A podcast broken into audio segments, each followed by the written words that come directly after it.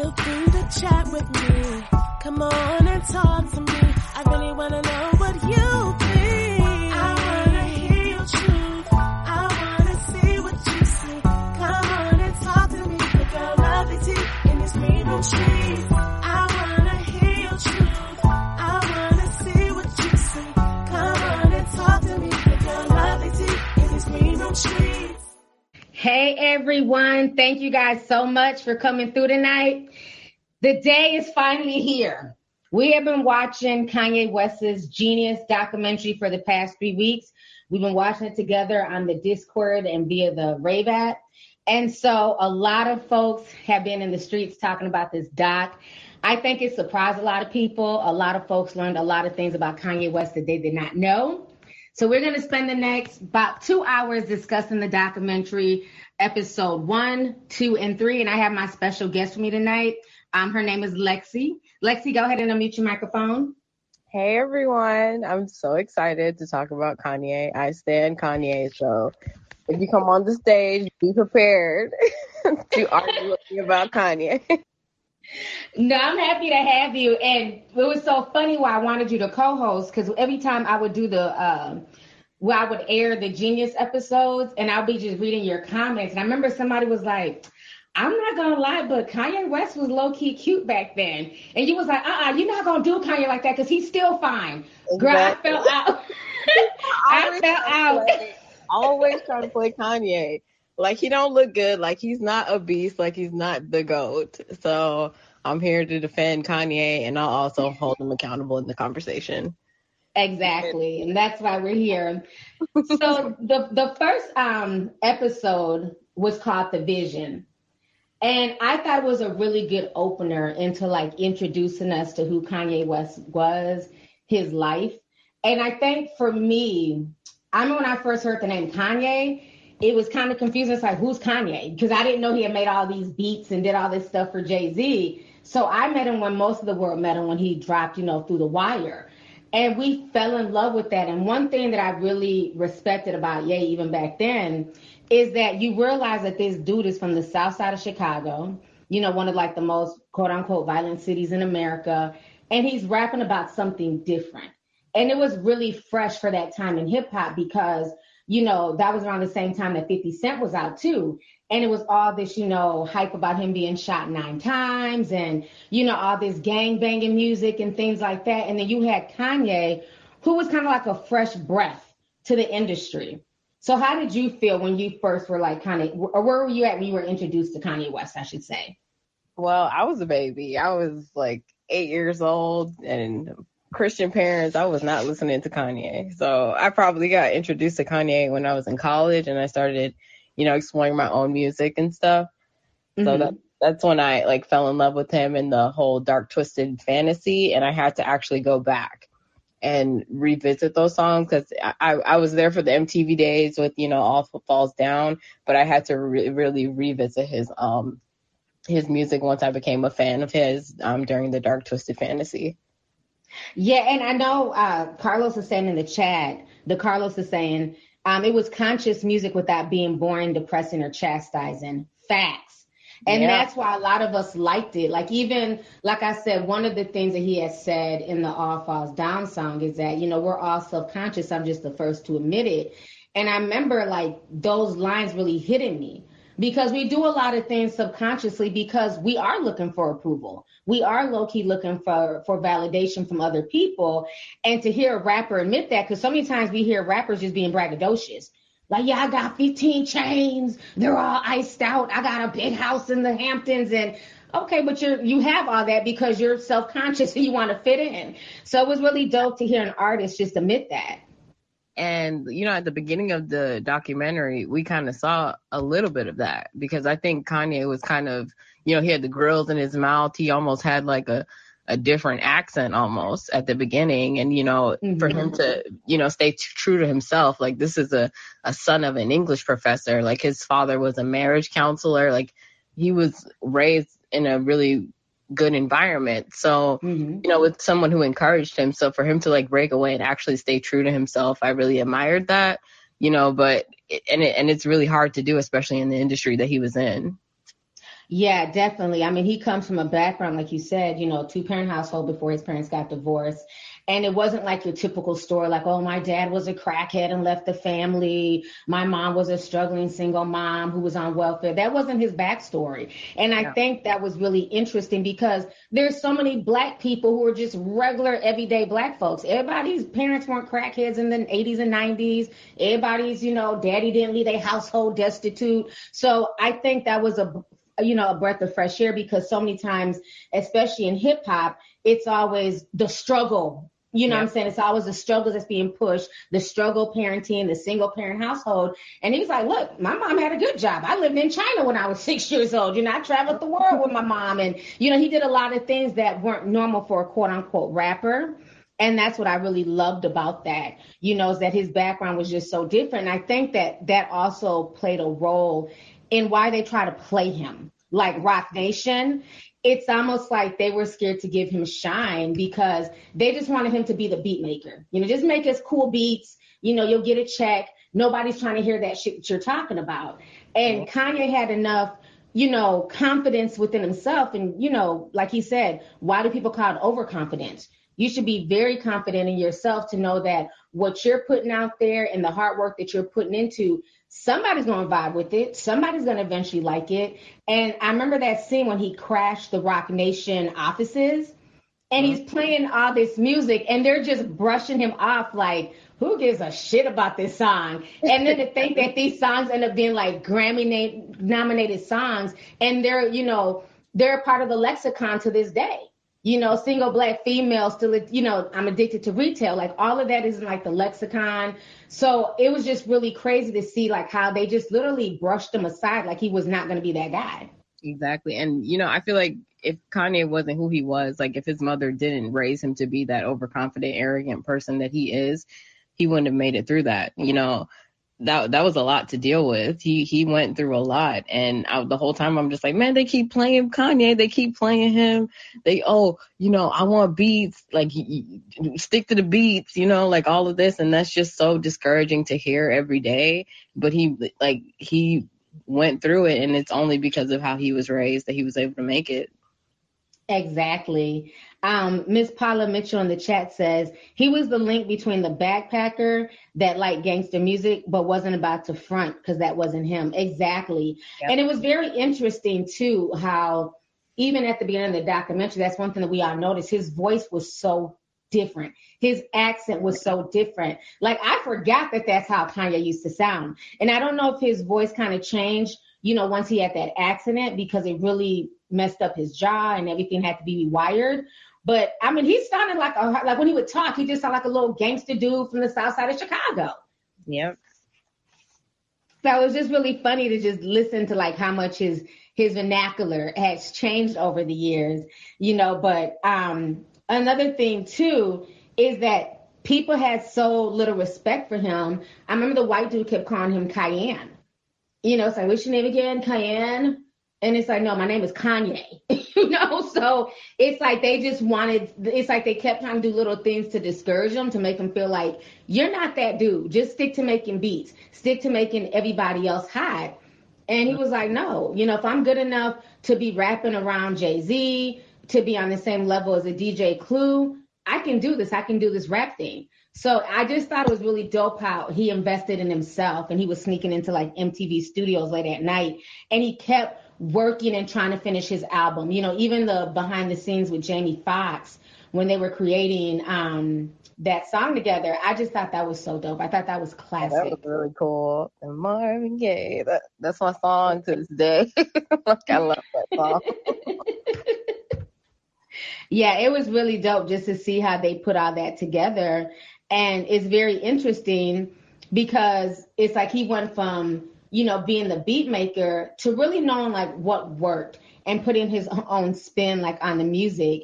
And so when they came out with Slow Jams, like it was just a major hit. I mean, that song took off, and that was really, for me, my first introduction to Jamie Foxx really being like knowing him as a singer. Like I knew him as a comedian. I never paid him any mind as a singer, even knew that he could sing. So then to see like the people that Kanye would hook up with and do music with was definitely different because nobody in the industry was doing collaborations with Jamie Foxx. Yeah, and I feel like, you know, Kanye has a way of bringing the best out of artists. I feel like a lot of the times when he works with different artists, like it brings them to another level. Like if you on a song with Kanye, that's a big deal. So I think he has a way of even, you know, helping other artists improve their craft. So I think he definitely helped Jamie out. He probably, you know, saw that little bit of potential and turned it into something great. So like, yeah, overall, I believe that's what probably even helped Jamie get that role of Rave. Yep. You know, playing that character of Rave. So we're going to go ahead and take in some calls. If you guys want to, you know, talk to us, talk about the Yeezy documentary, the Genius documentary, raise your hand and I can let you on stage. So I'm going to start bringing people up. Make sure your phone is muted until I say. All right. Yeah, make sure you guys are ready. Gotta be ready. Right. Get ready. Cam P, can you go ahead and unmute your microphone? Yay! Hi, everybody. Hey, how are you? Good. How are y'all doing? We're doing good. We're doing good. I had to run upstairs. I was cooking. I'm like, I gotta go on. She on now. I'll be back in a second. Oh, go ahead. I'm sorry. Oh, I was just gonna say, did you get a chance to watch the Genius documentary, and how did you like it? I actually did enjoy it. I watched all three. It did take me a little bit to finish watching the last two episodes, but me and my husband, we actually did finally finish watching it.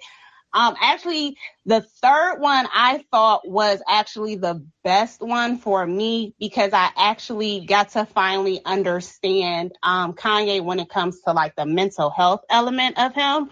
Mm-hmm. Because, you know, mostly everybody always talks about, you know, how he's crazy or he has mental health issues and things like that. But to actually visually be able to see him in kind of like that manic rambling stage when he was, he was talking to the investors when they were in the Bahamas, when they were, I guess, talking about land or something like that or real estate.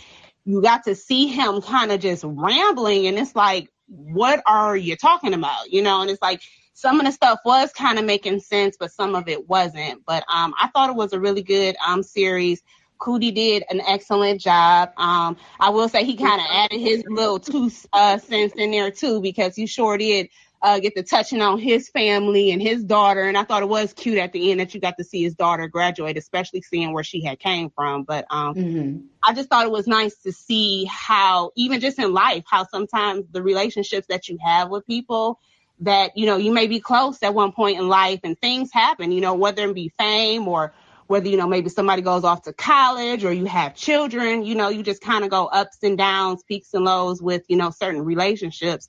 And obviously, Kanye was still able to have that connection with him that when he kind of like did need him, because I think it was like, you know, a give and take for both of them because, you know, Coodie actually, you know, used Kanye and Kanye obviously, you know, used Coodie. But he was able to at least rely on him and like kind of have trust with him because, you know, they came from a certain, you know, background and grew up together. And also, like, in that third documentary as well, too, because Coodie could have kept, like, recording certain situations, like when he was going on those mental health rambles.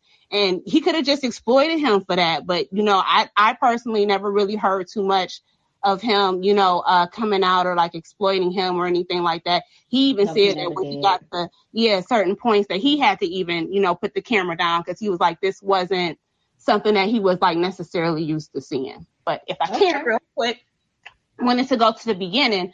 Kanye is very touching to me. I mean, although he's going through his stuff right now, but Kanye really reminds me a lot of my older brother. We grew up in the suburbs, you know, our mothers, like Kanye's mother, was very educated. You know, we came from a particular background with Black women when they were, you know, single parents and, with my situation, it was due to, you know, drugs and the Vietnam War, which is why my father wasn't around. But our mothers were educated enough and they educated us, especially in like Black history. So we knew like the struggles that Black people had went through and the things that we had overcome. And, you know, and to know that, hey, like, you know, society is not always just going to look at you and things aren't always going to be easy for you because, you know, you are Black. So. Okay. She definitely was a brilliant woman behind that. All right. But we got to go on to the next topic. We got a bunch of people online. But thank you so much for calling in, sis. It was good talking to you. Thanks for letting me talk. Y'all have a good night. You too. Bye. All right. Let me go ahead and bring on. What were you going to say, Alexis? I was going to say, for a while, I was really upset with Kanye about, certain things that he did with Coodie. And we're going to talk on that. We're going to definitely speak on that. Yep. Trust me, you got time. So we're just going to finish off the first half, but we're going to definitely get into Coodie, and we're going to go into the second and the third half. So trust me, we're definitely going to go in on that because we still trying to figure out, did Coodie get paid before Netflix? So yes, yeah. No. So let me go ahead and bring on Shirley Bossy Cat. Go ahead and unmute your microphone. Hey, T, and hi, everybody. Hello. Hey. I really love this documentary, but I want to say something that I don't know if anybody's going to agree with, but I wish that he put as much energy as he put into his music into his family life. You know what I mean? Like, the part of it that really bothered me is seeing what kind of family he came from, like how supportive his mom was of him, and juxtaposing that with how now his kids are experiencing him. You get what I'm saying? Like, not too long ago, people listened to that new song he put out, that Easy song. And I really did not like the way he was talking about his kids in that thing. It kind of gave me that like episode of Fresh Prince of Bel-Air when they're like, you're living the free car, you're getting a free ride in a fancy car. And it was just like, how could you have that kind of energy for your kids when you wasn't really following the life path that your mom wanted for you, but still she was pouring into, like, I literally cried that first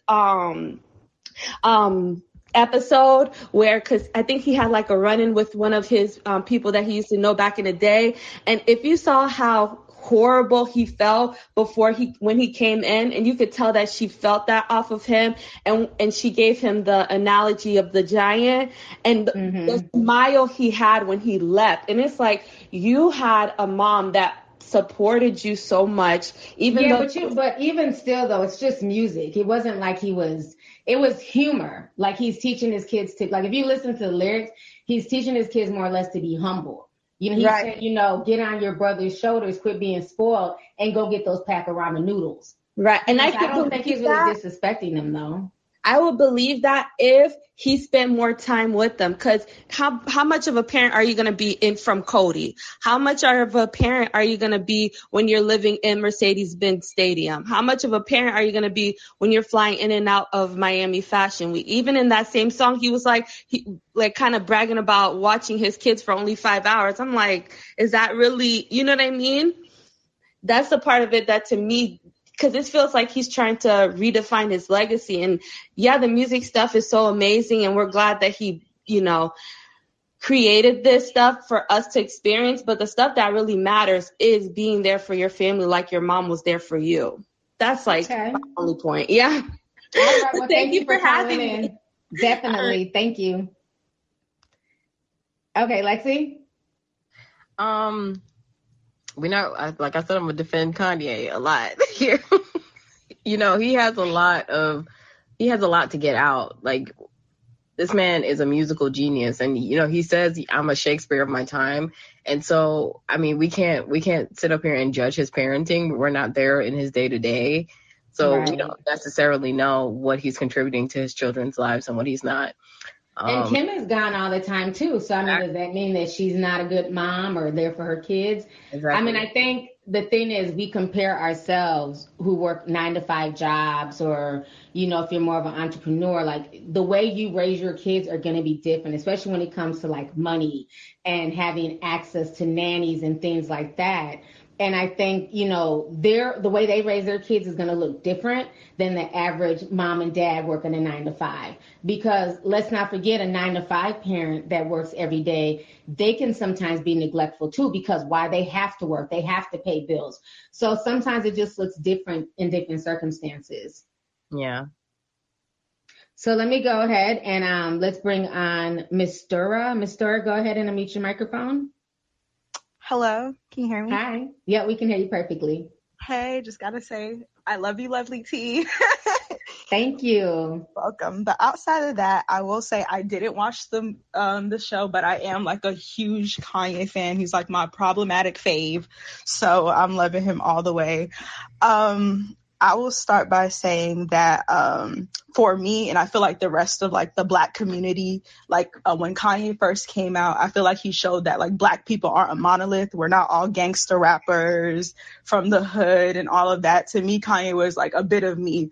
We're a little ghetto, we're a little bougie, we aspire for more, you know, and I feel like a lot of people could relate to that. And he was like the only person doing that at that time.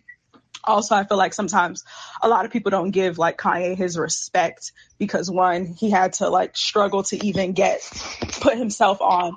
Two, I feel like if it wasn't for Kanye, we wouldn't even have people like Drake, all of these singer rappers, they would not exist. Like Kanye really like, he was a trendsetter. And I feel like sometimes people don't really give him his credit on that.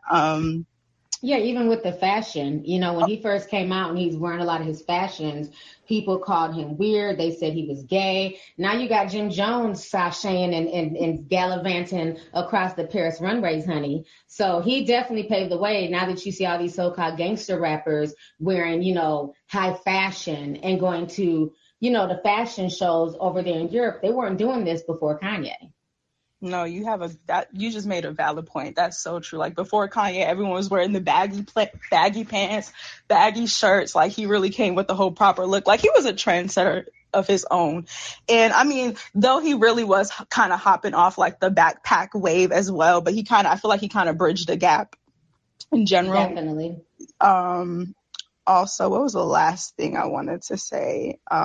Another big thing for me was that Kanye always seemed like an artist. He always seemed bigger than just like a rapper. He always seemed like it was like art to him. And to me, like other rappers in that time, they were just rappers. But Kanye always came to me like an artist, like, you know, like a mad genius. And my biggest critique for Kanye is I always feel like he messed up when he kind of became the stereotypical, like, things that he, like, the things that he rapped against is what he became, in my opinion. Mm-hmm. In the beginning, like, he used to be like, oh, all we care about is money, clothes, fancy cars, women, and that's literally all Kanye became. And, like, I don't know if he, like, spoke that onto himself, but, like, I just feel like he lost himself along the way. So, okay, well, thank you so much for calling in. It was good talking to you. Bye. Okay, so Lexi, so we're going to move on to episode 2 of the Kanye Genius Doc. So in episode 2, that act was called The Purpose. And so in this act, basically at this point, I feel like a legit fly on the wall. Yeah. Like you see Coodie's there, he's recording everything. And one of the things I really just loved about episode 2 was the fact that it was just so many like archives of just hip hop culture. It was like almost like a documentary of all these artists coming up at the time, like his conversations with Pharrell, you know, before he even dropped his album. I'm even seeing the whole Talib Kweli and Mos Def situation. It's funny because what was it this past spring or summer? Him and Talib got into it because Kanye West kind of low key dissed him on Drink Champs. Did you hear about that? I didn't. If you didn't report on it, if you didn't make a video, I don't know about it. Yeah, so he was on Drink Champs, and basically, I think he kind of said like Talib was like a whack rapper or something like that. And y'all know her. You can't say that about Talib Kweli. He gonna get on Twitter and go off. And so he was very like he basically said that. Let me see. I have it written down. You asked my opinion. My opinion is that he was saying basically that Common was 1,000 times better rapper than Talib Kweli, and Talib got really upset about that. And so he had like took to social media to write what Kanye said to him all those years ago that you know you're one of my favorite rappers and this and that. And I remember people kind of just dismissed Talib like, okay, if we didn't see it, we don't care. So then when that part was in the documentary, I was like, oh, snaps. I don't know if anybody caught that. Did y'all catch that, chat? That basically in the documentary, you can see when he was saying that Talib and Mos Def took me in when nobody else would. They were like, you know, they basically taught him a lot of stuff about the music. And you could see him where he's like so grateful to have them in his life. Okay, so Camille, you peeped that. So I found it funny that he tried to shade him on the Drink Champs.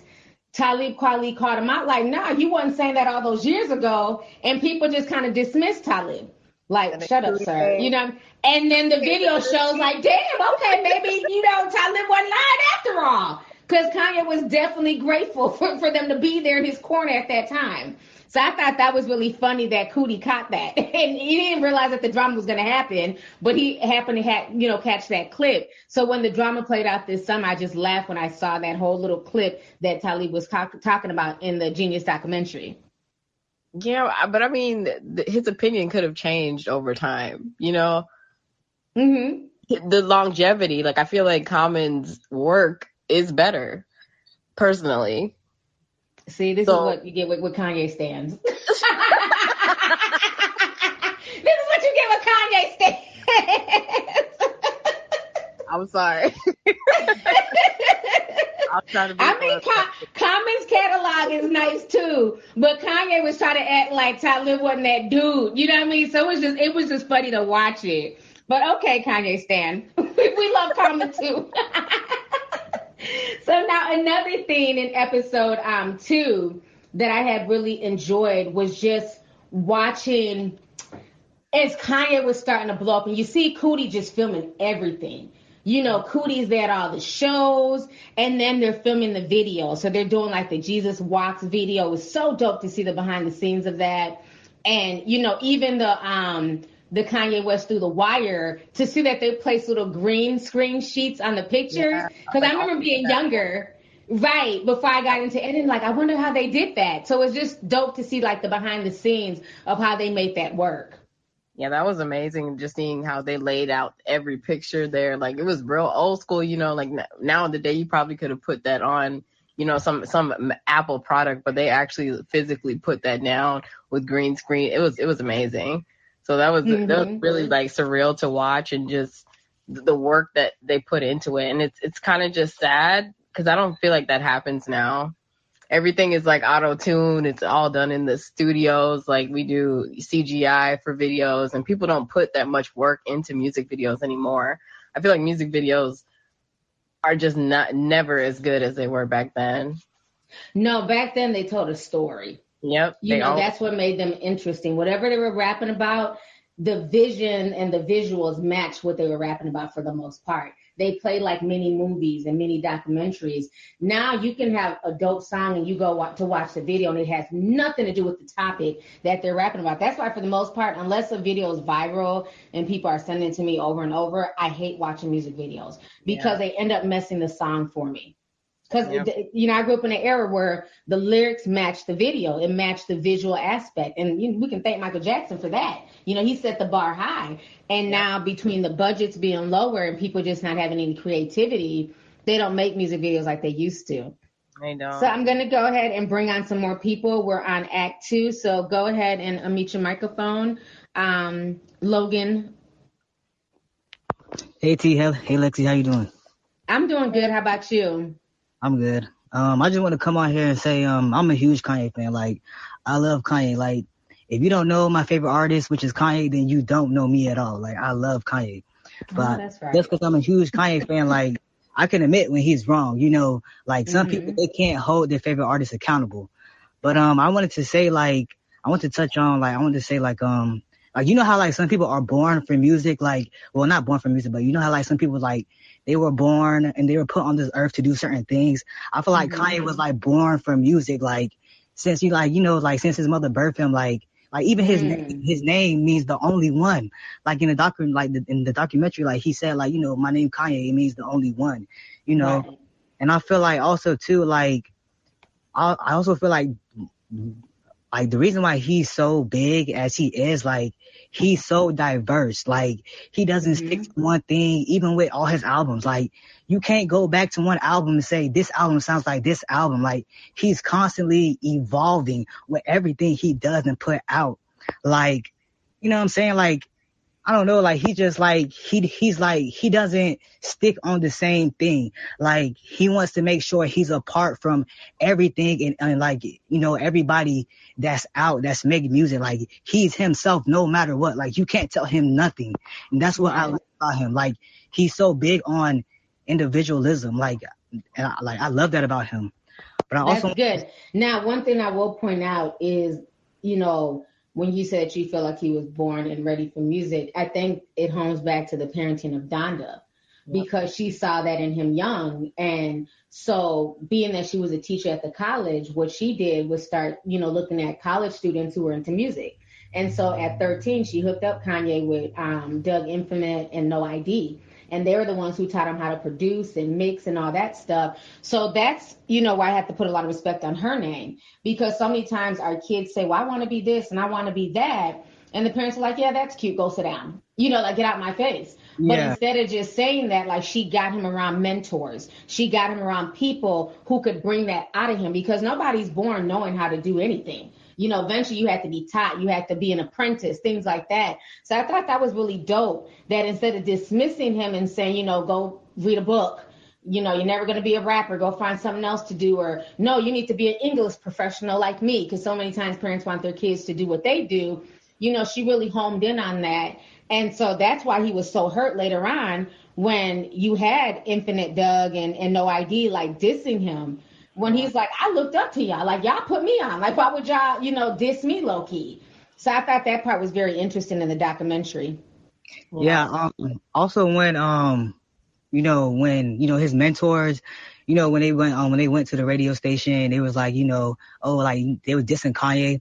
I felt like also too, like, this is how I feel about it, that situation. I felt like, you know, when someone teaches somebody something, like, you know, like, I'm going to teach you this, I'm going to give you this, but I'm not going to really expect you to get, you know what I'm saying, as big as me. I felt like, in a way, like, they got jealous because, you know, he surpassed them. I feel like that's what it was a little bit. It's the mentor-mentee complex. Yep. You know, I'm the mentor, and now the mentee surpassing me. It makes people feel away. That's why I said, you know, ego is a big thing in any situation.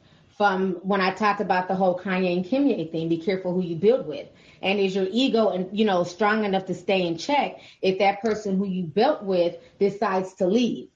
And that's that whole situation that happened with No ID and Kanye and them, because he's supposed to be the little fella. You know, we trained him, we taught him, you know, we gave him our knowledge, and now he's surpassing us. It can, you know, really mess with people's egos, but it happens all the time. Yeah, and, I also want to hit on one thing. I'm not sure if you heard, like, the Donda Two, but I feel like on that album, he got lazy on that. Like, I felt like, because, you know, like, today's music, like, I feel like people don't really put that much into their craft. So I feel like with who he was around and in the studio with, I felt like he just got lazy with it.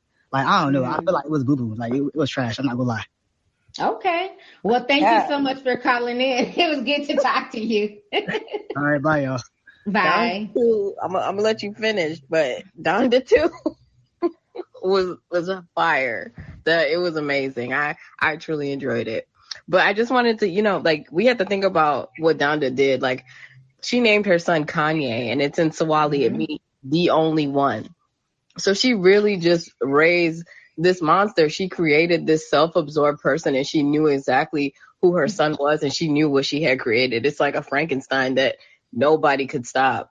That's who Kanye is. And I hate when people talk about, you know, the old Kanye and the new Kanye. Like, Kanye has been the same day one to me. Yeah, but names are very powerful, you know. That's how they always say, you know, name your child something. Whatever you want that child to be in life, make sure it's something positive, something strong, and things like that. Because names can almost create a child's destiny. Yep, and it sure did. Like, he's the most self-absorbed, most arrogant, like, selfish person ever. So she mission accomplished. Let me bring on Andrea. Andrea, go ahead and unmute your microphone. Hey, lovely T. Hey. Hey, Melissa, I'm fine. I just wanted to say, first of all, Kanye and his mother, I feel like that when they came onto the scene, he really studied rap to the point where he knew he had to be unique. Like, he looked at everyone. He looked at the Tupac generation. He knew Tupac was unique. He looked at the Jay-Z. He looked at the Biggie Smalls. He knew there was a pattern. And he wasn't living that lifestyle. So he knew that he had to be him. And then when he came on and it wasn't acceptable, I feel like at that point, he had a challenge. And even though his it wasn't recorded that his mother was like, hey, you got to be like them. You have to be better. Mm-hmm. He focused his mind to be better. And I feel like when you are, when you care about what you do, you don't only try to be good at it, you try to be better at it. So you always evolving. And I feel like at that point, that's what made him not only unique, but what made him to become better every time he put his effort into what he was trying to do. That's number one. My second thing I wanted to say was, first of all, I appreciate everything you do. Let me put that all out there. Mm-hmm. Because follow all your platforms. And I think it takes a lot to put the truth out there, regardless of knowing that you're going to be affected by it mentally, emotionally, or financially. Mm-hmm. And number three, when it comes to Kanye, I feel like this. If his mother was still alive, I'm not going to say he wouldn't have encouraged Kim Kardashian to be a better person, because he is a forgivable person. I feel like he believe in people having second chances, but I don't believe she would have been that person that he chose to make a family with. You understand what I'm saying? Because I mm-hmm. feel like his mother would have been able to be there to say, hey, listen, she is this type of person, but Kanye, sit back, relax, wait and watch for the overhaul and see if these characteristics is the person that you really want to choose from. I had lost my mother before, and so as my current wife. And sometimes when we lose someone that's so close, number one, it's nothing like losing your mother. Any death under that is kind of like a numb factor, and you just dive into whatever you're going to do because it's hard to cope with. So I can see how he just dove into being on the stage and pushing it out and putting all his anger into his music. And sometimes when you're doing that, you become blindsided into things that is not for you. You know, you just want to make everything better. And so I feel like at some point when he chose Kim to be more than what she was supposed to be in his life, is because he was blindsided, and anything showed him otherwise, he was like, you know what? I can do this. Hey, Kanye, you probably need to just chill. No, I can do this. And he probably felt like that because the only person that could tell him, hey, yeah, you might need to chill, was his mother. And where he no longer there. Mm-hmm. Right. And he could listen.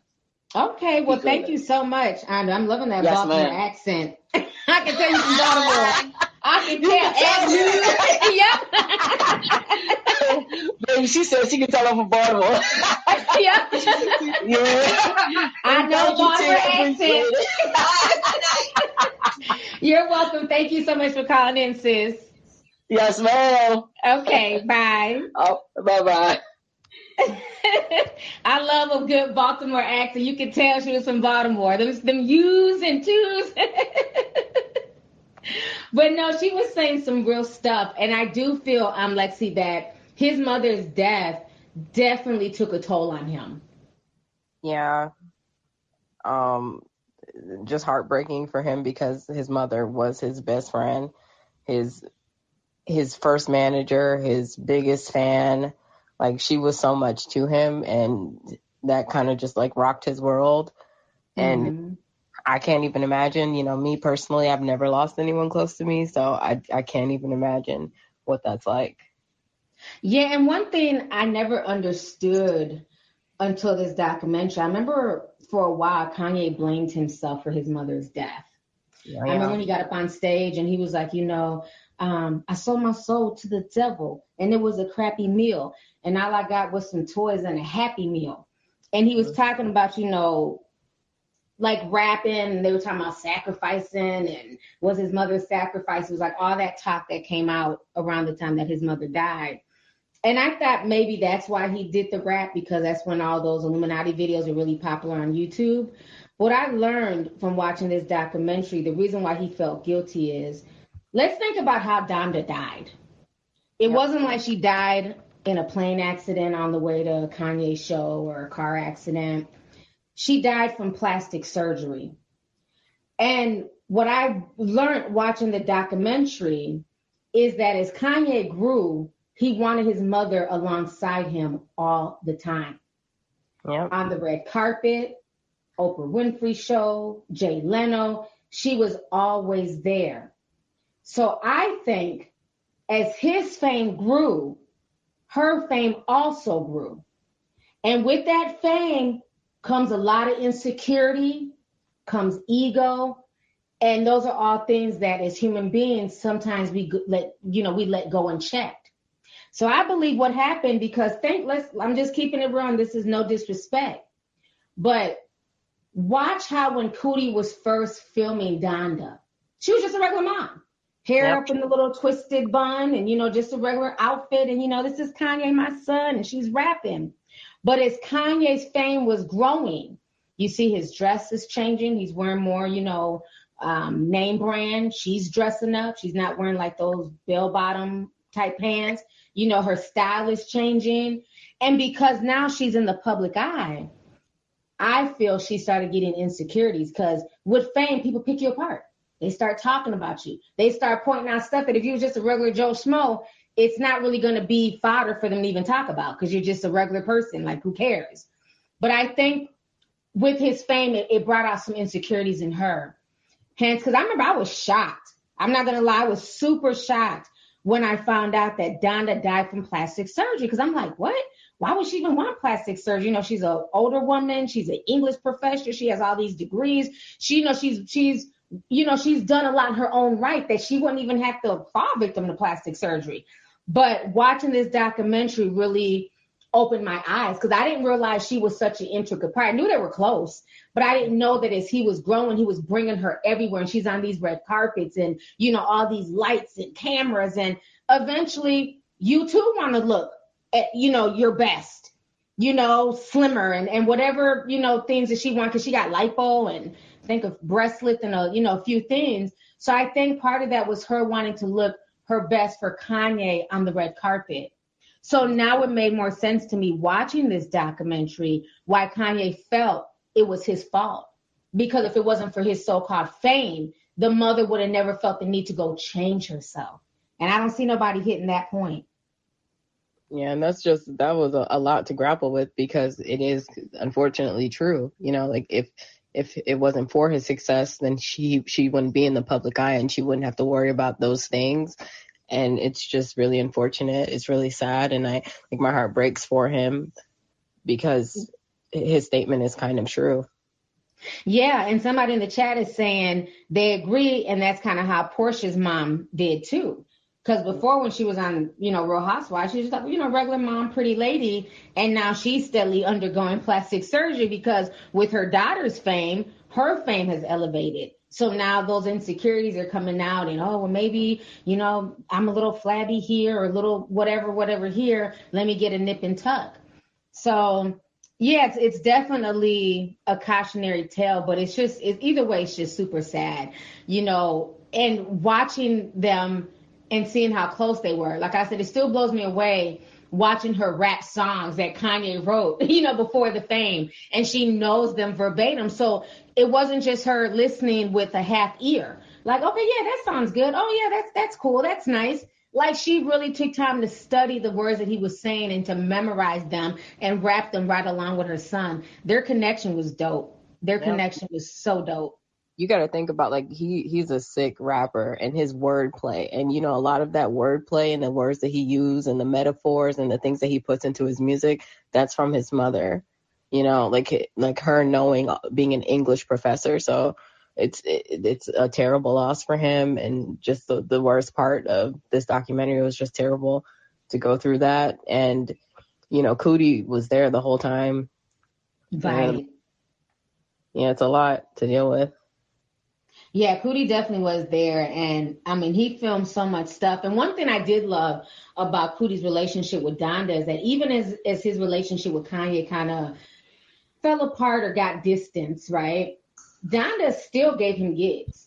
Yep. Like, I love that Donda would still call him and say, you know what, Coodie, I got a job for you. Can you do this? Can you do that? And he was there to film, like, their family, you know, whatever they're doing, like a reunion or whatever. You know, he filmed a lot of things for Donda that didn't even have anything to do with Kanye, which I thought was dope because at that point she was at a level where she could have asked, you know, quote unquote Hollywood videographer, and she always reached back to Coodie.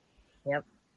And I think, you know, it, as I was watching it, I saw like Coodie is very similar to Donda as well. Like I saw a parallel between them in the way that they speak positively and speak light into Kanye. So like, I fell in love with Coodie. You know, I was in the chat. I was like, oh, he looked good too. Like, I really fell in love with Coodie. Yeah, I think Coodie was everybody's fan favorite, and we're gonna get on him in just a moment. I'm gonna go ahead and bring on some more calls. So let me go ahead and bring on Unique. Unique, go ahead and unmute your microphone.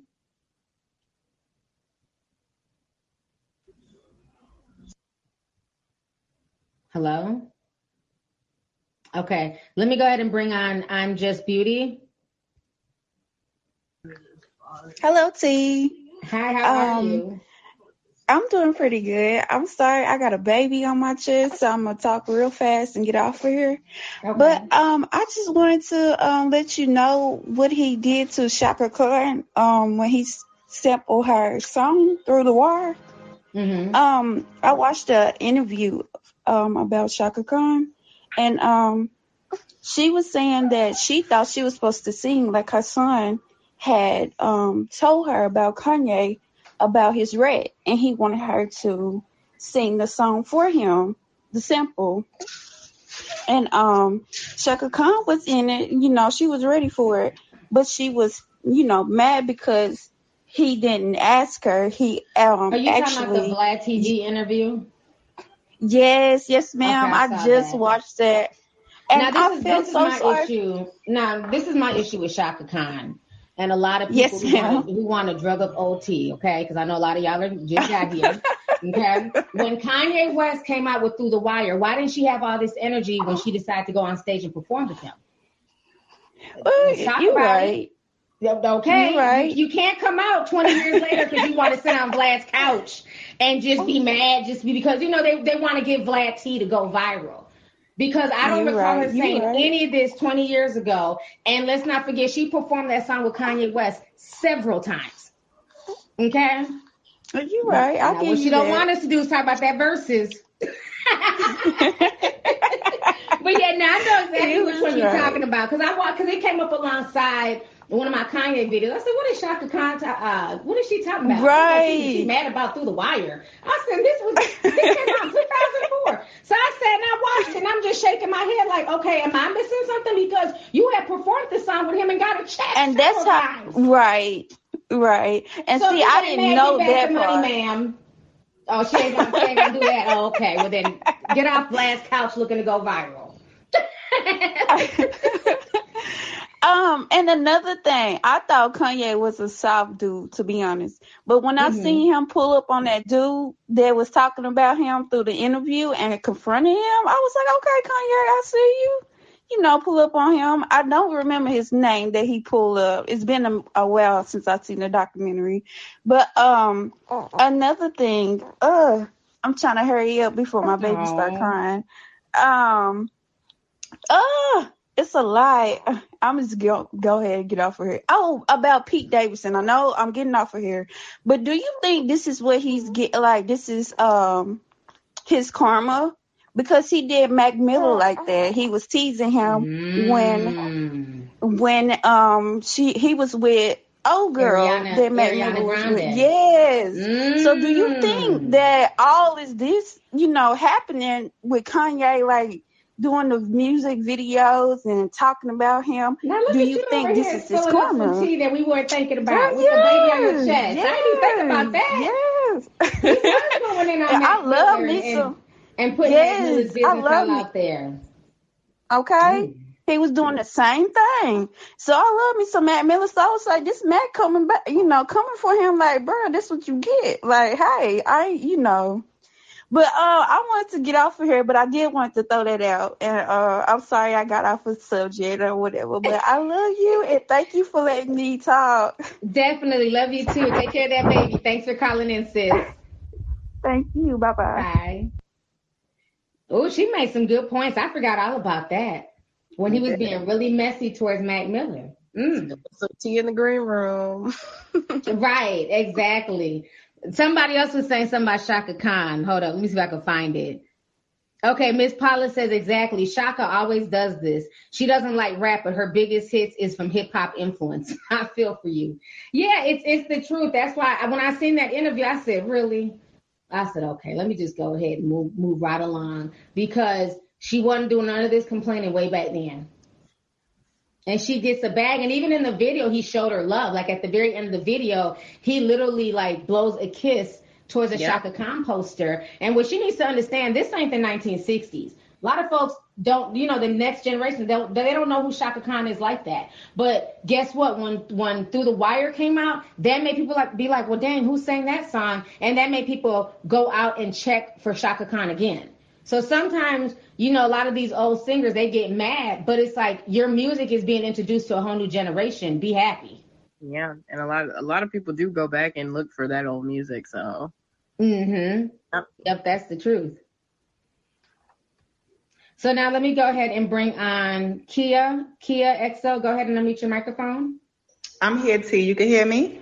Yeah, we can hear you perfectly. All right, girl. Well, you done touched on all of the things that I kind of wanted to touch on. But before I get on that, I just want to say, girl, I follow you all the time. I love you. You all that. All right. So thank you, sis. No problem. So, all right. So I just wanted to say that it's so crazy to me how the dude stopped everything and went and just follow his career. Like he saw it before it was happening, and like all these years later, now we're seeing everything that he was taping. That's just crazy that he gave up everything to follow a dude around that was just his homie, and now they are where they at now. You know what I'm saying? Oh yeah. And to me, another thing I wanted to say is that watching that, it made me feel really bad for Kanye, because it's like the way his mother said his name was just like so special, you know what I mean? And I feel like he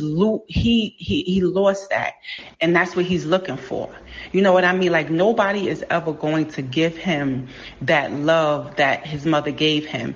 And like you said, I do believe that he kind of feels like it's his fault that his mother died, because if he didn't have all of the money and all of this fame, she wouldn't have even been thinking about getting the surgery and stuff. So that coupled with the fact that she's not there to give him that love and he feels like it's his fault, you know, I feel like that kind of just bugged him out. And that made me have a different feeling towards him, because I was down with Kanye in the beginning, you know what I'm saying? But after a while, I was like, yeah, he bugging. He mad because Jay-Z don't want to be his friend no more. Beyonce ain't messing with them. He just mad. But now I'm seeing everything, you know, from a different perspective, being that his mother passed away and he's acting out and we're seeing all of these emotions now. You know what I'm saying? Right. Yeah, it definitely showed you a lot of things that you would not have known. And none of that could have been possible without Coodie. Right. And like to think that he gave up everything to follow this dude around, and all these years later it paid off. I'm like how did you know to take this part? How did you know to go to Jamie Foxx studio and come and tape it, because this is going to be the part that we need to see? How did you know to tape him going to Roc-A-Fella baseline, asking them, let me rap, and them not doing it? You know what I'm saying? And then all these years later, I'm like, dang, I thought Roc-A-Fella was down with him from the beginning. No. But we see what was so interesting is that I think he paved the way. He's a visionary, just like Kanye's a visionary, right? Kanye's a visionary in his own little way, but Coodie as well. Because one thing I noticed while he's filming Ye, he keeps saying, "Yeah, we're shooting a documentary about my life. We're shooting a documentary about my life," and you can tell Initially, people were kind of uncomfortable because you see this guy here with a camera, he's shooting all types of stuff. We're trying to they in the dentist's office. The dentist is like, why are you bringing this in here? He's like, I mean, I can let you about my life. Yeah. But now, fast forward to 2022, people film every damn where. They don't have to put notices in the Social Security building, no filming here. You can't film in this building. You know what I mean? Because people are so used to going everywhere vlogging their lives. But they're technically vlogging when there wasn't even a word for vlogging. Right. So to be innovative like that and have all of this come through, and now y'all making millions off this Netflix series is just crazy. Right. Exactly. Well, thank you so much for calling in, sis. It was good to talk to you. No problem. You're welcome. Love you, T. Bye. Love you too. Bye. So let's go ahead and talk about the Coodie thing, Alexis. I think we're in part 3 now. So part 3 is the awakening. And that was really powerful. In that particular episode is when Donda dies. And when Donda dies, Kanye ends up calling Coodie 1 week after the death. And he's there filming at like one of his tours, and Kanye's just on stage snapping and going off.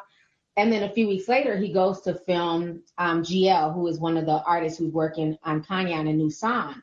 And so as Coodie's filming, you can tell the vibe is off in the studio. Kanye, you know, kind of has an attitude. And Kanye basically tells Coodie, stop filming. Yep. And when he said that, Coodie did not hear or see anything from Kanye West for 6 years. That was crazy. That was a lot. Because, you know me, like, the first 2 episodes, I'm falling in love with Coodie, and then I'm just like, yeah, this is all good, you know. I never saw Coodie around Kanye, but this is amazing. Like, this is great. They're best friends. And then that really just, like, shocked me that, you know, they wouldn't speak for that long. Mm-hmm. And, you know, I was angry for a while. I was just like, man, Kanye, I've never been mad at you. After all the bullshit you done been put me through. I've never been more upset than how you did Coodie wrong. But I was really like thinking about it, and I'm just like, there must be a reason why that happened. Yeah, and you know, like the one caller was saying earlier, sometimes you have to separate yourself from people. Sometimes people come in between friendships and, you know, relationships, and if it's meant to be, it will come back full circle, which it eventually did. But I liked how, while he was gone for those 6 years, you know, just for me watching it from an editor's eye, I love how he did the montage of everything controversial that Kanye went through in those 6 years without Coodie there by his side, because that was his day one, and without his mother. So that montage spoke a lot, that when the people who were there with him from day one weren't in his life, look at how crazy and chaotic his life got. Yep. And then what I also liked is, in the meantime, while Kanye is going through this breakdown and snapping on social media and, you know, going off at concerts, Coodie's filming his daughter's life, you know, during that time, and, you know, talking to his daughter. And then we see his daughter being born prematurely and, you know, her struggles to survive and eventually just, you know, becoming a beautiful young woman. And so I thought that was really cool that he also showed, like, I didn't just sit around waiting for a phone call from Ye. You know what I'm saying? I started just filming other things. I started living my life. And one of the things that made me really upset, and I know we talked about this on, we were all watching on Rave, was the Grammy after party. After Kanye won, like, his, I don't know, 4th or 5th Grammy. And so Coodie decides to go to the Grammy after party. And it was so uncomfortable. One, Kanye was drunk out of his mind. Like you said, Hennessy gonna be the death of me. Mm-hmm. And when he kept calling Coodie Chike. Yeah, and for y'all who don't know who Chike is the other documentary filmmaker on this project. He's been one of Coodie's, you know, best friends for a long time. He's also one of the editors on the project. So as Coodie was filming, Chike was also there. And, you know, Chike met Kanye via Coodie. So for Kanye to keep calling him Chike, that was just so overly disrespectful. It's like, dude, this is your day one. Yep. You know, I didn't like that. How did you feel about that moment? I was angry. Y'all saw me in the chat. I was like, Kanye, like, how you gonna play Coodie like this? Coodie done been down for you forever. How dare you? I was mad. Like, I was angry at him, and I couldn't think about it. But I recently, you know, I rewatched it, and I'm just thinking, why did this thing happen? And I'm like, I'm you know, Kanye stand, so I'm gonna sit there and try to put myself in Kanye's shoes. maybe he didn't believe that someone could be as genuine as Coodie was. Mm-hmm. You know, maybe he was just like, he's had all of these snakes around him. He's had people who have done him wrong. Maybe he thought, you know, eventually Coodie's not going to be this loyal friend that he's always been to me. So maybe that's why he wanted to distance himself from Coodie. Yeah, maybe. Or maybe, again, it's another mentee-mentor situation. Yeah. This is a man who believed in you when nobody else believed in you. This is a man who's been there through your ups and downs, from the time you got into your car accident, your job was wired shut, nobody even knew if you could rap again, to the death of your mother. Like, Coodie knows where all the bones are buried. Yeah. It's, you know, not trying to make it sinister, but I'm just keeping it real. He knows where all the bones are buried. So sometimes as people grow in fame, they don't want to be reminded of their past. Yep. And because Coodie was there for so much of Kanye's past and really helped Kanye to get to where he's at because of how much energy he put into Ye. I think it kind of made Jay feel a type of way after a while. And, you know, even during that whole Grammy exchange, you know, the long awkward pauses and, you know, Coodie saying, you know, if you call me Chike one more time, I'm going to violate you. And then Kanye saying, man, fuck you, man, fuck. Like, I just thought it was just so over the top. Yeah. You know, but part of that is he was drunk. But I think Coodie was that person that was a mirror for Kanye. He grounded because him. Like people said, when he first came out, he was talking more conscious stuff and, you know, more of that, you know, we all don't need to be buying jewelry at Jacobs. You know, we should be buying land and, you know, things like that. And then by the time he's blowing up and he's on his third and fourth album, you're literally crying because Louis Vuitton won't make you a partner. You're literally crying because you can't charge black people $600 for a pair of Yeezys. You know what I'm saying? So I think that was part, and this is me guessing, but I think that might have been part of his distancing from Coodie. And it's like, you can't act out like how Kanye is acting out in front of people who know who you are, you know? Mm-hmm. Like, if they're gonna check you on it. They're gonna be like, Kanye, what are you doing? Like, right. What's happening here? They're all people, friends like that are going to bring you back to who you are. And I think that Kanye he's just been in some trance, you know, where he's like doing these crazy things. But it seems like he kind of calms down when he's around Coodie. And that's why he calls him all the time and they always, you know, rekindle that friendship. So, you know, like, when I was watching it, I was really angry, but in hindsight, you know, even Coodie said it himself, everything happens for a reason. And I love that, you know, during that time, he took that time to raise his daughter. How could he raise his daughter if he was with Kanye? You know? Mm-hmm. So, exactly. Yeah. And somebody was saying in the chat, I'm trying to see if I can find it. Somebody's making a good point about, you know, Coodie being like a reflection and a constant reminder to Kanye, but I can't find it. They have wrote that in there. Oh, well, Coodie was the past of Kanye's roots. Kanye wasn't ready to see the truth, and Coodie knows him exactly. Yep. Near the end of that, you know, that whole awkward situation at the Grammy party, he did end up coming to his senses and shouting Coodie out and saying, you know, if it wasn't for him, I wouldn't be here. And, you know, he believed in me. But you can tell at that point, it was kind of the relationship and the connection was kind of fractured. And then Coodie goes back home and, you know, take care of his family and stuff like that. But what I also think is very interesting as well is just some of the footage.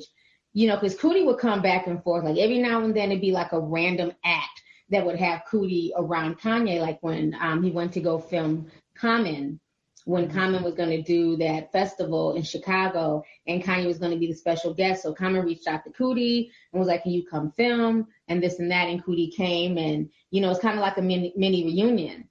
And then there was another part that I really loved is, it was the scene from The Life of Pablo, and you see Kid Cudi, Travis Scott, Pusha T, and Kanye, and they're jumping. I remember that video going viral on social media a few years ago, and to find out that Coodie's the one who shot that shot where they're, like, jumping, and they're so excited because they're playing his new music, you know, at the listening party. And I thought that was just really dope that Coodie also caught that as well. Yeah, the Coodie with the cam, he gonna catch it. Like, he caught the most beautiful moments. And Like the whole piece of work, it was honestly just beautiful. I cried multiple times watching that thing. It was beautiful, and he really is just a visionary. He's a beast, you know. Like you had said it in the rave group, you were just like, you know, what if Kanye had put Coodie on other projects, you know? Yeah.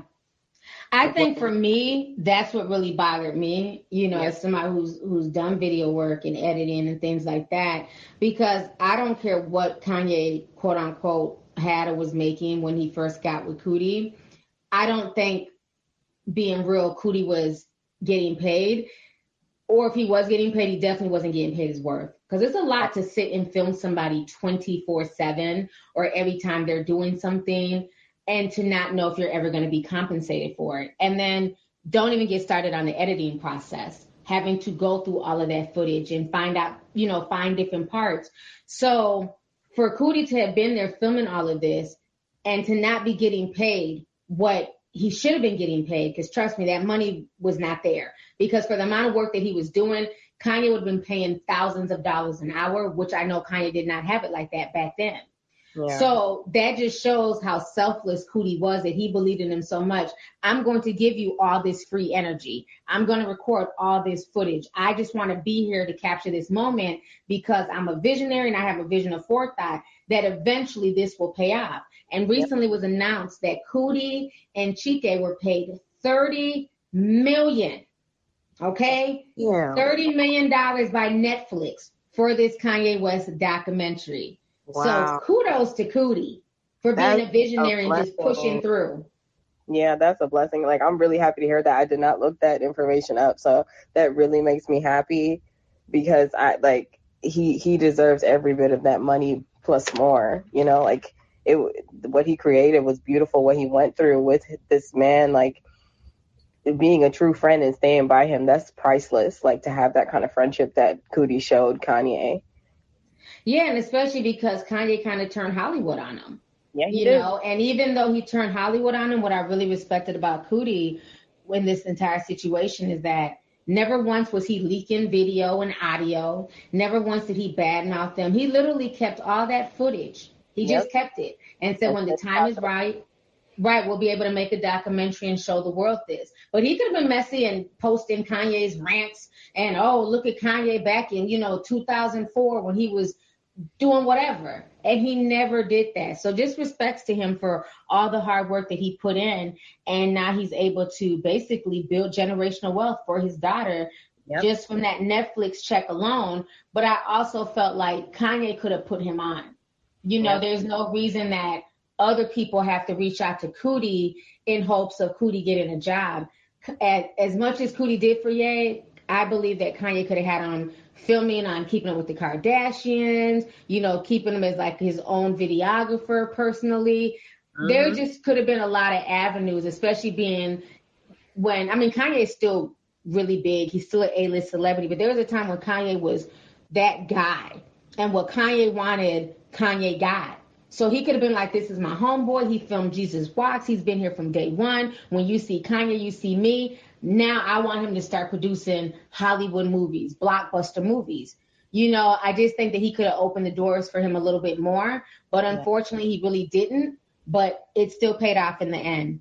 Yep. And just like Coodie said, everything happens for a reason. He said that in the documentary himself. And, you know, at the end of it, he praised God for it, you know?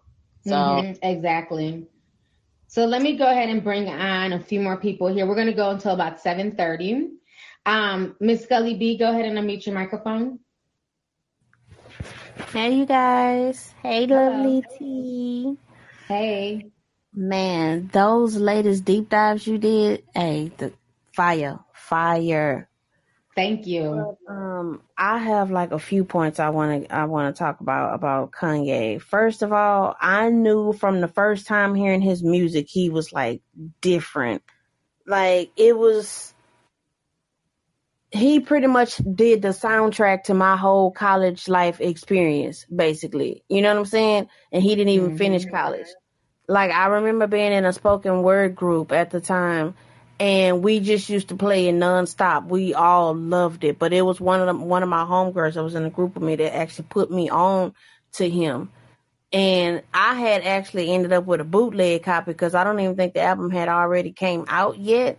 So we were listening, like, I think maybe some weeks before the album actually dropped. But, like, we loved that album. And it was just so, like you say, refreshing. You know what I'm saying? To not hear about, oh, my white tea and, you know what I'm saying, what you know about that. Y'all know the songs that was out around that time. It was more trap music than anything. Right. And so it was nice hearing that, and then like hearing the spoken word artist or poet on the tracks, like that was just amazing to me, and it inspired me so much. And then just like watching the documentary and seeing how that came about and seeing who he was and, you know, how that happened, like that was amazing to see, like everything that was behind the scenes with that. And it was to the point, like, everybody knew I was a huge Kanye fan, especially with them first two albums. Like, also in college, this was around the time I was, like, really, really sick. And I used to be in the hospital a lot, like, for weeks at a time. And so, my mom, she actually came and got me out of the hospital AMA, so we could go see Kanye and Usher when they came to Houston. They both came to Houston and did a concert together, and like left the concert. And the next day I went back to the hospital or whatever, but I was not going to miss that. You know what I'm saying? Mm-hmm. And when he performed Jesus Walks, like that was my favorite song of his, that and, what is it? Spaceship, I think it's called. Mm-hmm. That was like my stuff, like for real. I was like in the concert singing at the top of my lungs, just like boo hoo and tears running down my face type stuff. Like I was going through so much at that point in my life, you know what I mean? And just like being able to be there in that moment with like my favorite artist at that point with my mom, like we had never done anything like that before. So it was just awesome. You know what I'm saying? And even the title of his second album, Late Registration, I almost didn't go to college, like my second year of college, because, you know, I missed the deadline to re-enroll because I was sick. And so I was listening to, you know, somebody, they was talking about, yeah, you heard Kanye's new album? And I was like, no, what's the name of it? And it was like Late Registration. And it was just like, ding, light bulb moment. Like, dang, the irony. You so mm-hmm. right. I could just go and, you know, and do the whole late registration process, whatever. So it's so weird, like just even stuff like that, how those types of little things with artists and they journey and they music and they life and experiences affects our own, you know what I'm saying? In like right. everyday life. And it's just like, I kind of hate to see where he is right now, even though it's awesome to see how far he's come. I feel like he's damaging his legacy with the stuff that he's doing now. And like, even speaking on the whole Pete Davidson situation, I feel like he really needs to be careful with the moves he's making as far as like the online antics and like bullying and stuff like that, because Pete Davidson's, you know, mental struggles are like well documented at this point. So lo and behold, if something were to happen to him, like what was the other guy baby girl was talking about earlier, is it Mac Miller?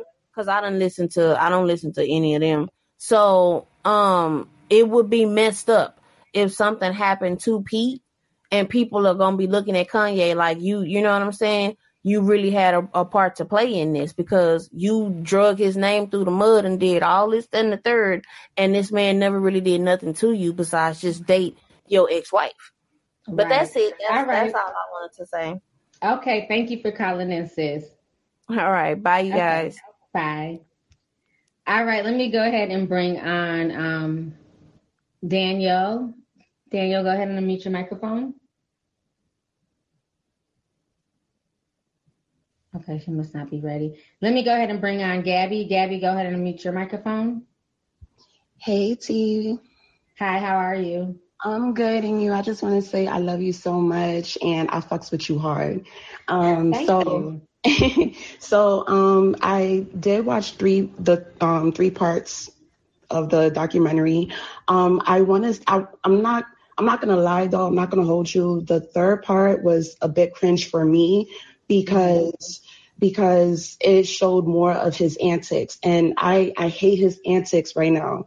I really do. As a fan of his, I don't like it. But I want to point out some things that you said and what Kaya said. Kia, I think her name was. So I want to speak on part one, right?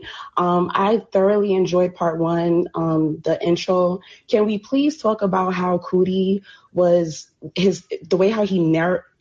I'm sorry, that's how you say it? Mm-hmm. Uh-huh. Like his commentary was excellent.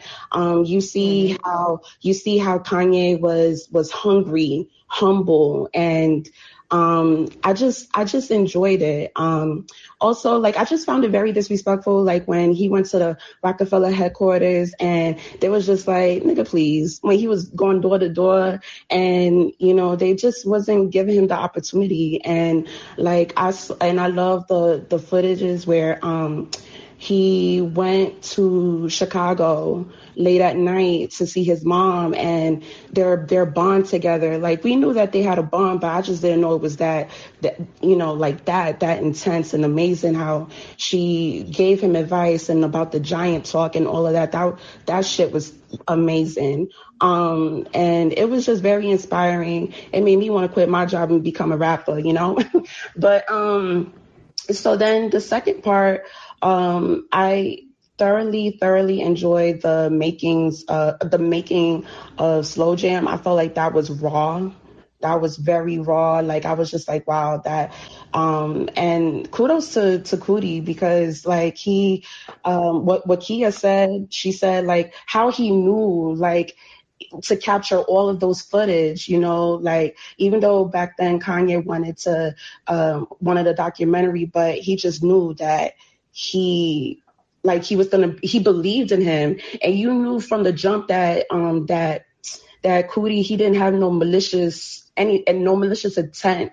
Like, he saw greatness in him, and it was just amazing. It was something grand. I want to say though, before I wrap it up, the third, even though I did say like the third part was a bit cringe for me, my favorite part of the third part was when Donda and him were rapping Hey Mama, like when she was singing around with, like, oh my God, I shed a tear. Like, I'm just like, damn, like, it's just, it was, I thoroughly enjoyed it though. Like, that's all I wanted to say. Okay. Well, thank you so much for calling, and you made a lot of good points. Yeah, you as well. And I'm going to sit back and enjoy the rest of the green room. I actually had to make an account because I was like, yeah, like, I fucks with her. I need to be on it. So have a good night, guys. All right. Thank you. Bye. Yeah, she made some good points. There was a lot of, like, just different things throughout the documentary that really stood out. Now, what did you think about, like, everything near the ending? The ending, I loved how I honestly loved part three. I love the way it wrapped up. But you know me, I'm a Kanye stan. So, you know, all the antics, all the crazy stuff, like he, you know, even what Kanye said to Coodie when he didn't want him to release the documentary, he said, you know, I don't want the world to see the real me yet. So a part of me, and he said it in the documentary, I don't know if you remember, but he said, I'm playing a role. And so a lot of what Kanye does, I think it's very calculated. I think that he trolls a lot. I think he's a troll. So a lot of what he does, I don't exactly take it as serious. I still remember, like, who he was. Like, I always think about, you know, this is the man who made Jesus Walks. And I don't think that just goes away. So, like, that's me being a Kanye stan. But, he's in the old Kanye's in there somewhere. That's how I always am. I'm just like, he's there. Like, I always believe that. And, you know, I honestly hope that he, like, he took this. And I thought, you know, he's probably watched it before it aired. I wish that he would remember, like, who he is and, like, you know, kind of stop all that stuff. But there's always a method to the madness for me. So I just stand him. Like, I love him. I was very disappointed in, you know, him losing that close friendship with Coodie that he had for a while. But other than that, like, I love Kanye to death. That's just That's your thing. All right, let me go ahead and bring on Camille. Camille, go ahead and unmute your microphone. Hello, hello. Hey, lovely tea. Hey, Camille. You know, I'm here for this piping hot tea. I don't even know where to start, but I definitely, I guess, reestablished a connection with Kanye watching the documentary, and especially the first part, just because it took you back to, you know, just the beginning. Mm-hmm. But like back then, I was kind of like, when he first came out, I was probably mid-20s, and I was like a real huge Eminem fan. So I was kind of just all things Eminem, and then he started sucking. So I mean, of course, Kanye just always was there, but I'm just now really starting to probably get into his earlier catalog on like a deeper level. But like, you know, but yeah, the lexicon thing, like I always, whenever, you know, I do a toast, I always toast to the good life. So, and I think that's from his song with T-Pain. I was listening to that yesterday, and just, you know, his turn of phrase is super remarkable. And it made me almost just long for Biggie, because the way they can kind of just put some words together and just like kind of tickle your brain and make you think. I have a renewed respect for Kanye, even though, you know, when Lexi was saying something about never being mad at him. Now that I can't co-sign, because the Donald Trump stuff was really weird. But I mean, actually, I kind of calmed down, like, you know, by watching the third part of the documentary, because he probably did have some kind of calculation going on there, just to even get some attention to political stuff for, you know, maybe the Black community. So yeah, I mean, but yeah, he's you know, has some mental health issues. But I still like him again. Like, I kind of have to separate, just like with all musicians, especially like geniuses, you kind of have to separate their real life from just the art that they produce and create. So I'm with Kanye, and I really appreciate the deep dive you did, because that was what really softened my heart towards him as well. You talking about the one I did about Kanye and Kim, the Kimye? Yes. Oh, yeah. Okay. Just, you know, okay. Like, because, you know, as much respect as, you know, the Kardashians have, and he definitely played a role with that, especially because he's taking these other random chicks and making them look just like her. So, I mean, He's kind of like the creative behind, you know, her dope style. Right. Okay. Well, thank you so much for Kanye, Camille. Thank you, T. Wishing you good health. Also, Scully B. I think people take for granted people that are, you know, in hospitals and stuff like that. So I just wanted to, you know, just thank the Lord for you and your good health and everything. Take care. Thank you. You too. Bye. All right. Let me go ahead and bring on Mal B. Mal, go ahead and unmute your microphone. Hi, T. Can you hear me? I can hear you perfectly. How are you? Awesome. I'm good. How are you? I'm like totally fangirling you right now, because I love you. So if I sound kind of like, you know, scatterbrained, like that's why. So this is like my first call in, everything. I follow you everywhere. I'm like, so I'm totally fangirling, just by the way. So I feel like Kanye now. Thank you. I appreciate you. I am Warhol. Okay. Now see, honestly, when he did that interview, I could see the mania then. Like, I guess I'm gonna say it without saying it, but like when you kind of have that certain, you know, state of mind, it can be like a blessing and a curse. Like, you can be like super creative, or it can be like you can use that as like your superpower, or like it could be detrimental. You know what I'm saying? So like, I get the whole like bipolar manic thing, because, you know, I kind of deal with that myself. And that's all I'm going to say.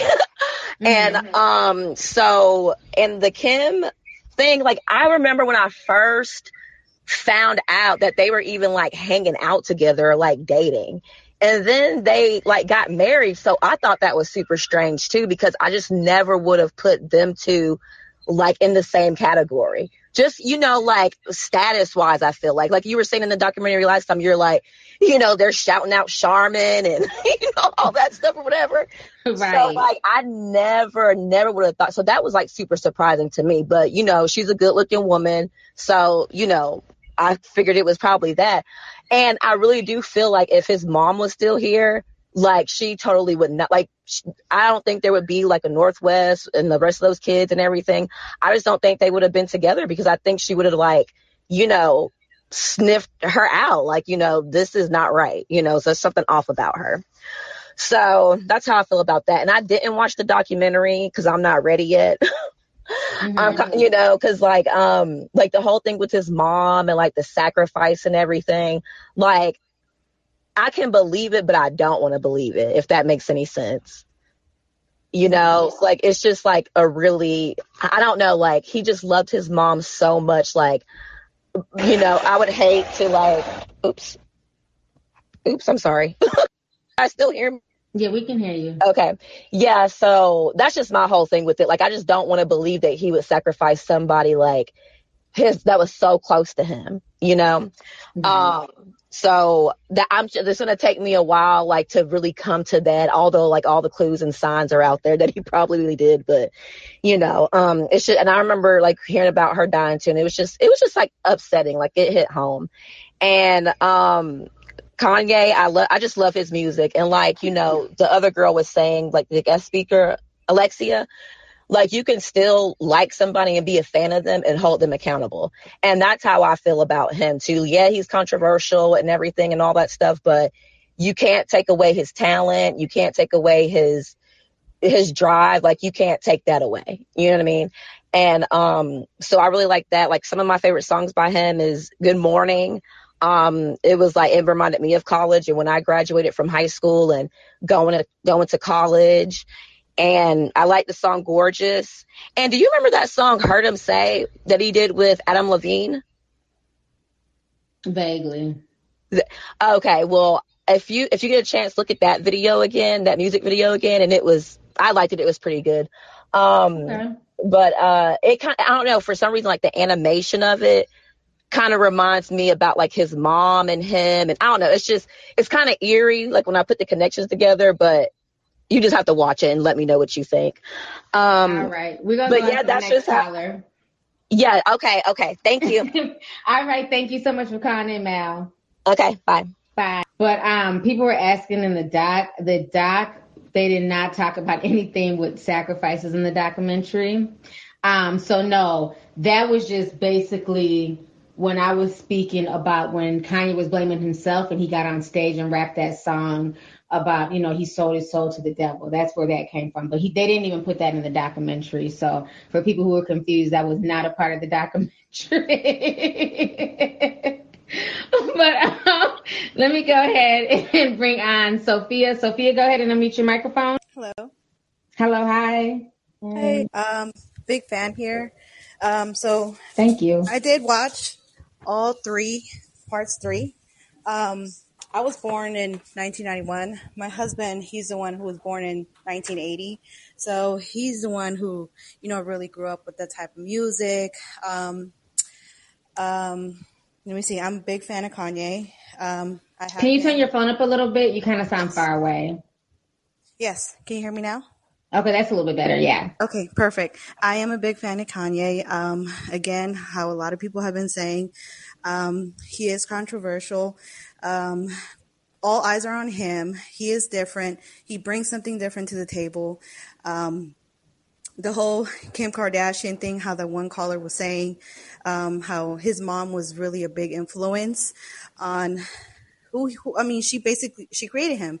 The way he is because his mom, and just when she passed away, how it affected everyone, how it affected him, how his mental state, his the way he's thinking, the way he's creating stuff now. It's just really sad to see, like, where he's coming, where he's heading. But I mean, hopefully, I feel like a lot of people do, you know, put him down, but hopefully, maybe later it didn't work out with Kim, so maybe later he'll meet somebody else who could probably treat him the same way that, or a different way that his mom probably would have treated, you know, different women. I'm sorry, I'm fangirling. I'm a big fan. But yeah, that's all I wanted to say. Always listening to you, and I'm gonna keep listening to you. So thank you. Okay. Okay. Well, thank you so much for calling in, Kim. It was good hearing from you. Yes. All right. So she made some cool points as well. So I want to go ahead and finish off by saying one of the things that I did really enjoy in the documentary, because we were talking about that earlier, was Coodie narrating. And yeah. I love how, like, at the end of everything, he gave praises to God. You know, he says that basically he thanks God for using him as a tool to tell Kanye's story. And then he also says, thank you, Father God, for blessing us with your genius. In your holy name, I pray. Amen. You know, so it's just very, very fitting at the end when he said that. Like, you know, he's given, like, that genius did not just solely come from Kanye. It didn't only come from his forethought. It also came from God. So I thought the way he ended it was just really serene and peaceful. You know, I just really respected, like, the whole narration throughout. He really was able to captivate and tell a story. He was. It really touched my heart. And, you know, I just pray that everyone could have a Coodie in their life, like a person like who Coodie is. You know, he holds his friends accountable. Like, he's very positive. He takes care of his family. He was there for his daughter. Like, we saw that firsthand. You know, he's an amazing father. And I'm so happy for him for getting, you know, finally getting what he's due. And I what's his Instagram? Like, I need to follow him because I kind of have a crush. Oh, he's on Instagram. I follow Coodie. He's on Instagram. I forgot what the name is, but yeah, he's on there. He's on Twitter too, so. But, all right, so we got two more speakers. Damali, go ahead and unmute your microphone. Hey, can you hear me? Yep, we can hear you. All right, thank you for letting me speak. I wanted to come on. I don't know if anybody else is the same age as me, but I'm 18, and my brother's into music, so I knew about Kanye from him, but I didn't know about his grind and his rise to the top. Like, I just knew, like, Kanye was crazy when I was younger. Like, that's all I knew. And I just really appreciate that Kanye really knew who he was. A part that stuck out to me was even when that rapper was like, oh, Kanye, the best producer rapper. And Kanye was like, no, I'm a rapper. And he was like, oh, so you're saying, you know, forget about your music or forget about your producing. And Kanye's like, no, but, like, I know who I am. Like, I'm a rapper. And that really, I think that's what really also put Kanye to the top, was because he was so secure and who he and his abilities. And I just feel like, looking at my generation of artists, we don't have artists like that no more. I feel like a lot of my generation, they will hear a no, and then they'll be like, okay, well, I'm finna go on Clubhouse with Whack 100 and tell them about how, you know, you ain't shit. It's like, dang, like, it's like the grind from Kanye. I really respected that. And I too feel like he did blame himself for his mom's death, because after College Dropout, he went up and everything was just, it was going so fast, and she became his manager and all this stuff. And I just feel like everything was going so fast for him. And then for his mom to pass, it's like, damn, like, what happened? You're like, exactly. You right there. And then I also felt bad for him too, because he wanted so hard to be with Roc Nation. Like, he did all of this stuff. And even when he got with them, they still played him like he was nothing. So to see Kanye, to see that, I really understand how he has mental issues. Like, before he lost his mom, like, the people around you just downing you. You know, you got somebody. Yeah, Roc Nation didn't even get on board until MTV and all the other publications started rocking with Ye. Then all of a sudden they opened up his budget. But before that, they were just really going to just let him sit on the shelf. So that's why, again, you have to believe in yourself. Because even once you're signed, that doesn't necessarily mean that the record label is going to do anything for you. And had he just sat around waiting, like some people do on, you know, Bad Boy, like, oh, you know, eventually Puffy will come around and cut me up, you know, a production check. Kanye was like, no, let me see, you know, with all these connections I made in the industry, let me sneak into MTV late at night and work in their studio. Let me, you know, bring on this producer and promise them money on the back end and just whatever else that he had to do to get his album finished. But it was really sad to see how much Roc Nation was offhand, were not involved in that whole progression of that first album. And then once he won awards, and you see all them running up on stage, and Kanye's my brother, and we've been believing in him. Well, right. Coodie's video says otherwise, sir. Right.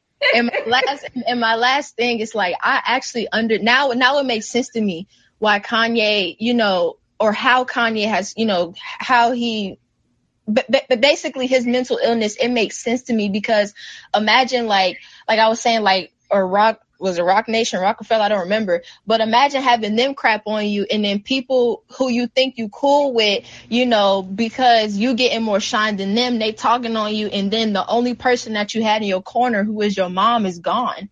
Like, how do you navigate through life?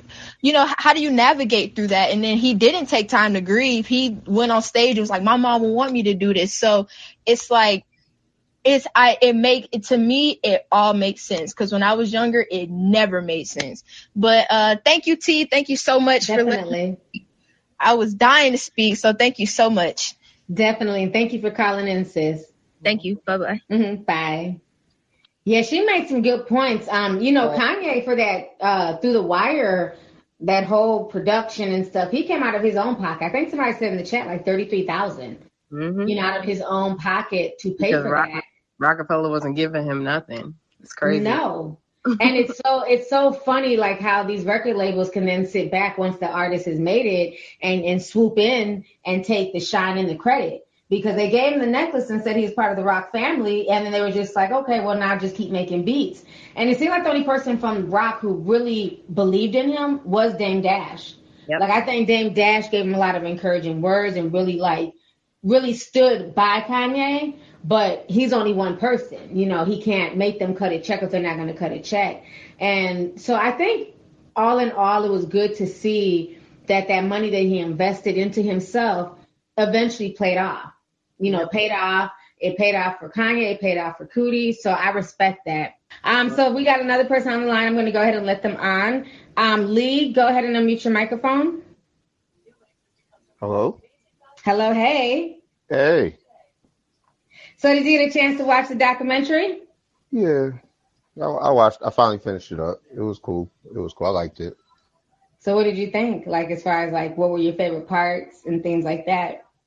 Pretty much everything everybody's already said. I just like the fact that they were trying to kind of just pigeonhole him at first and keep him as a producer, or the parts that, like Jose was just saying, like for people that have always been fans of Kanye, I don't feel like they really broke any new ground. It just kind of gave you more detail. I think the fact that he was just like speaking stuff into his existence. The thing that stuck out for me is when you guys were just talking about his relationship with Roc-A-Fella. And what I like about Kanye the most is like 2 Chainz and Jim Jones, who all have affiliations with Jay-Z. Those are 2 of my favorite rappers, not because of their skill, but because they were smart enough to break away from the clique that they came into the game with. You have to be willing to break away. Some people try to play off an association. How many rappers from Roc-A-Fella are around? Right. When's the last time you heard a Freeway album or a Beanie Siegel album? Kanye, right. And then I feel like bleak.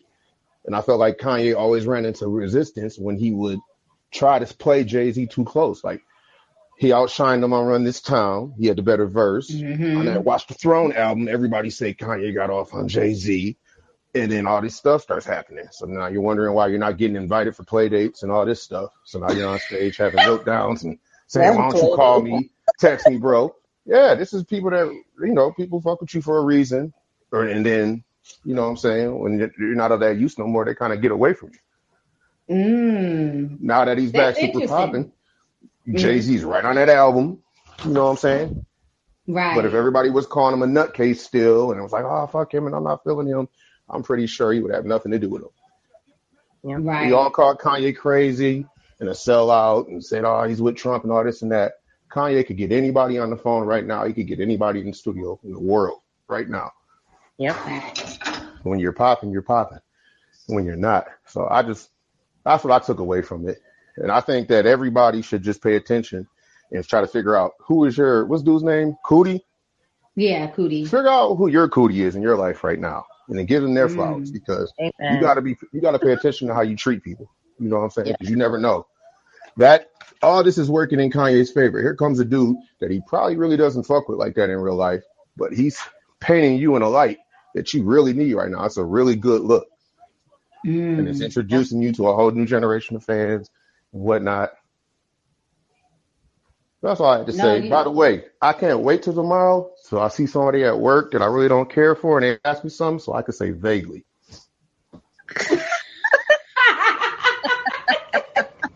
You know you're going to go viral with that.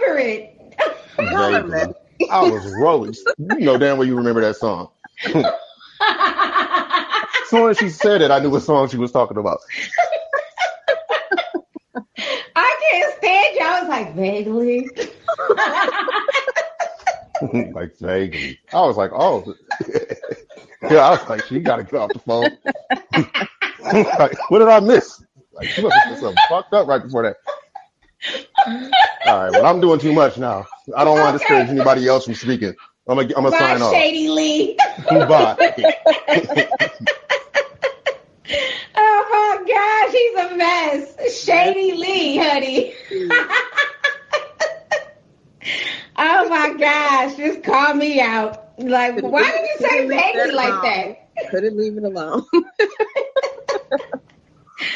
Oh my gosh, this was such a good discussion. He made some really good points, though. He did. That might be another reason why there was conflict with Jay-Z and Kanye, because it's like Kanye never was trying to really click up with Roc Nation. He looked at them more like a stepping stone, whereas like Beanie Siegel and Memphis Bleak and all these other guys looked at it as family. And like he said, where are they now? Yep. You know, last time we seen Beanie, he was on, you know, our Breakfast Club threatening Charlamagne. And going out, but Kanye's still making music, so I think he dropped some jewels, and I think that's a good note to leave on. Yep. You know, find out who your Coodie is, who's the Coodie in your life, and give them their flowers, give them their props, and you know, appreciate them, because if it wasn't for Coodie encouraging him and being that visionary and seeing something in Kanye that maybe Kanye didn't even see in himself at that time, he wouldn't be where he's at. And also, if you're the Coodie in somebody's life, there's nothing wrong with that. And understand maybe your time to get shine and get your flowers isn't right there in that moment in space, but that time may be coming in the future. I love that. Yeah. That's a great way to end it. Yep, I think that is a good way to end it. So you guys, thank you everybody who came through tonight. We had a lot of listeners, a lot of people in the chat. So I really appreciate you guys. This was a great conversation.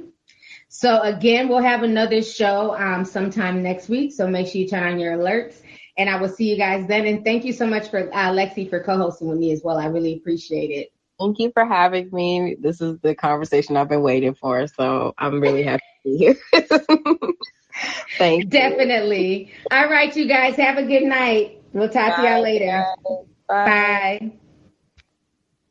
Thank you for listening to today's show. Make sure you join us again soon. For all the latest tea, make sure you follow me on my social media pages. Just put in LOVELYTI on Twitter, Instagram, Facebook, and YouTube.